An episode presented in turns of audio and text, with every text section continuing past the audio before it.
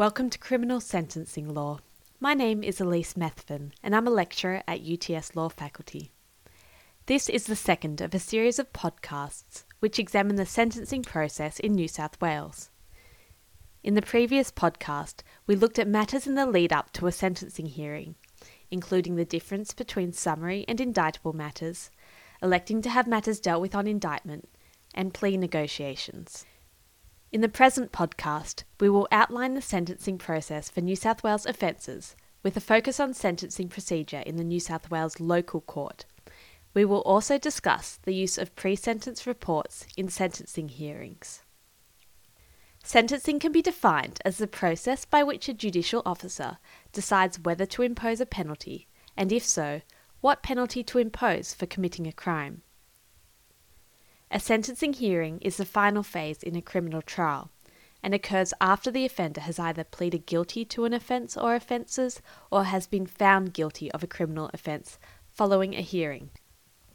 On most occasions, sentencing occurs after a plea of guilty, as opposed to following a contested hearing.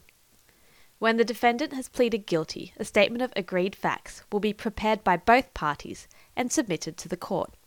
If a sentencing hearing occurs following a criminal trial, the judicial officer has already heard evidence about the offence. Therefore, the sentencing hearing will largely concentrate on the offender's background and circumstances. So, what happens in a sentencing hearing? During the sentencing hearing, the judge or magistrate will hear oral and receive written submissions on sentence from both parties. For the defence, this is known as a plea in mitigation. The court will consider the purposes of sentencing as set out in Section 3A of the Crimes Sentencing Procedure Act, the objective seriousness of the offence, as well as any aggravating or mitigating factors, which are mainly outlined in Section 21A and are also established at common law. The court may have regard to such things as the timing of the guilty plea, any remorse demonstrated by the offender, the offender's general character, the impact on the victim of the crime, assistance given to authorities, principles of parity and totality of criminality, sentencing statistics, guideline judgments, and the penalty options available. In addition to the agreed facts, the parties may call evidence in oral and written forms in support of their arguments. The defence may present written character references and possibly also oral evidence from character witnesses. The defence may include medical, psychiatric, psychologist, and other reports. Any oral evidence to be presented should be called first, and copies of written material provided to the prosecution before the sentencing hearing. The magistrate will ask questions throughout the hearing. The magistrate may wish to retire or to adjourn to consider any documentary material put before them. In a latter podcast, we will examine in more detail the use of character references, the criminal record, and psychologists and other reports that may be tendered during the sentencing hearing. At the end of the sentencing hearing, the judicial officer hands down their sentence by delivering a judgment. Sentencing judges are under an obligation to give and publish reasons for their decisions. Sentencing is said to require a process of instinctive synthesis from the magistrate or judge. Instinctive synthesis essentially refers to the judge identifying and evaluating all factors relevant to the sentence, then deciding the appropriate sentence having regard to these factors. Instinctive synthesis has also been described as a mechanism whereby sentencers make a decision regarding all of the considerations that are relevant to sentencing, and then give due weight to each of them, and in the process incorporate considerations that incline to a heavy, heavier penalty and offset against them factors that favour a lesser penalty, and then set a precise penalty. The phrase was first used in the Victorian case, The Queen against Williscroft, where Justices Adam and Crockett stated, Now ultimately every sentence imposed represents the judge's instinctive synthesis of all the various aspects involved in the punitive process. The High Court of Australia has repeatedly endorsed the instinctive synthesis approach to sentencing. The sentencing process has become more and more complex in the drive towards increasing transparency and judicial accountability for their sentencing decisions. Sentencing is the arena in which the public and the media are most likely to form a view of the criminal justice system being too harsh, or more often, form the view that judges are too lenient when sentencing an individual. It should be emphasised that sentencing is an exercise that deals with offending in all its varieties, as well as all aspects of human behaviour. Sentencing is not and cannot be a mathematical science. For example, even if the law were to allocate certain percentages to aspects such as remorse, there is still the subjective question of what remorse is and whether the offender has demonstrated remorse. These questions cannot be resolved objectively, and different judicial officers will come to different conclusions on such matters. However, with increasing exposure to the sentencing process, most individuals will begin to identify that sentencing is an intricate task involving a variety of often competing factors, as well as the many common law and statutory principles which guide a court's discretion, and mandatory minimums and non parole provisions which restrict a court's discretion when sentencing. In New South Wales, the administration of sentences is governed by the Crimes Administration of Sentences Act. Sentencing procedure is governed by the Crimes Sentencing Procedure Act, and aspects of sentencing procedure are also set out in the Local Court, District Court, and Supreme Court Act, and the Criminal Procedure Act. We will be mainly referring to the Crimes Sentencing Procedure Act, which is the principal act in relation to sentencing. We will be concentrating on sentencing in the local court, most criminal charges and sentencing hearings involving adult offenders in New South Wales occur within the local court. To give an idea of the caseload of the New South Wales local court, approximately 330,000 criminal cases commenced in the local court in 2016. Therefore, local courts are incredibly busy and must process cases relatively quickly. Sentencing hearings may be disposed of on the same day as a plea of guilty. Because sentencing hearings are processed rapidly in the local court, it is important that both parties are prepared and that a defence lawyer obtains full instructions from their client, goes through various sentencing options, and has relevant documents prepared before any local sentence. Where necessary, a lawyer may wish to seek an adjournment from the court under Section 40 of the Criminal Procedure Act, so that the lawyer can take further instructions from their client. The local court in New South Wales has a two year jurisdictional limit and is also bound by the maximum penalty for each offence.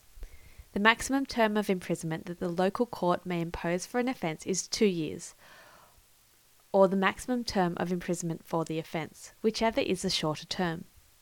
Also, the maximum fine that the local court may impose for an offence is 100 penalty units, or the maximum fine provided by law for the offence, whichever is the smaller fine.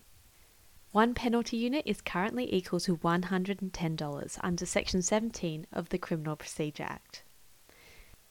However, there are some exceptions to the two year jurisdictional limit of the local court. For example, Section 58 of the Crimes Sentencing Procedure Act sets numerical limitations on consecutive sentences imposed by local courts.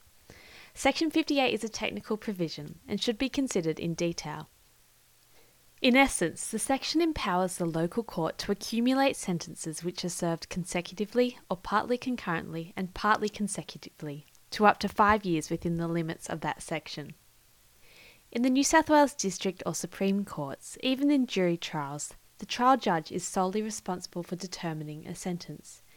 In the local court, a magistrate undertakes the sentencing process and delivers a sentence. Sentences can also be imposed before youth and other courts, such as environmental and Koori courts. Having detailed what is generally involved in a sentencing hearing, I now want to focus on specific matters. The first is the pre sentence report. A magistrate may ask for a pre sentence report to be prepared before delivering sentence. In such situations, it will be necessary to seek a six week adjournment so that a full pre sentencing report can be prepared. The pre sentence report is prepared by an officer of corrective services. The order of a pre sentence report is more likely where the offence could result in imprisonment. A pre sentence report contains information about an offender's family and social situation, their education, employment and cultural background, their medical and psychological history, factors relevant to their attitude to offending, their assessed risk to the community, their criminogenic needs, and the offender's ability to undertake community based sentencing options. The pre sentence report is prepared following an interview with the offender and a corrective services officer and the report is then provided to the court for review. Further information can be found about pre sentence reports on New South Wales Corrective Services website. Lawyers should also note the observations made by the court in the case of the Queen against Majors that much of the information gathering undertaken by officers who prepare pre sentence reports includes work which should have been undertaken by the legal representatives of the accused prior to the conclusion of the trial. It is essential for the proper administration of the criminal justice system that those representing an accused be in a position to adduce all relevant evidence for the purposes of a plea and mitigation of sentence at the conclusion of the trial. I refer here to such matters as the preparation of a family, work, and medical history of the offender and the like. It is acknowledged that there are certain matters in respect of which probation officers may be of special assistance. For example, details of previous behaviour by the offender whilst on parole, but the principle remains that, except in rare cases, those representing the offender should be in a position to adduce all relevant evidence in mitigation at the conclusion of the trial. Adjournment of the sentencing process to enable the preparation of a pre sentence report should be confined to those cases where it is apparent to the judge that there is a clear and legitimate advantage to be obtained by this course. The case of the Queen against Majors emphasises the fact that a pre sentence report is not meant to replace thorough preparation and appropriate advice to a client from the defence lawyer. It is important that defence lawyers go over what is involved in the interview process with their clients before a pre sentence report is prepared. Also, a lawyer has an important role to play in advising their client whether a pre sentence report is appropriate for them or not. While pre sentence reports can be beneficial to the client, ultimately, a lawyer has no control over what their client says in the report. The client may say things contrary to instructions to their lawyer, they may assert that they are innocent and go against their guilty plea, or they may not show any remorse or contrition. A lawyer may also want to obtain the relevant subjective and objective details in relation to an offence before the client's appointment and provide a copy of this to the report writer. For certain sentencing options that the court is considering, such as an intensive corrections order under the Crimes Sentencing Procedure Act, a court is required to consider an assessment report prepared by corrective services in relation to the suitability of the client for that sentencing option.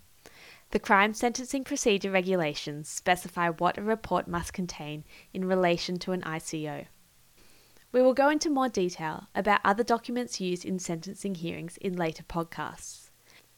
Before tendering any written material, the material should be given to the defence so that objections can be made. A final point to note is that in local court sentencing proceedings, it is less likely that the prosecution will produce evidence of the facts by way of oral evidence given from the police officer or by way of a mini brief of evidence. So that concludes the second podcast of Criminal Sentencing Law in which we introduce the sentencing process and outline the circumstances in which a pre sentence report should be prepared and the use of such a report. In the following podcast, we concentrate on the issues of negotiating agreed facts, fact finding where there are contested facts, the de principle, and its implications.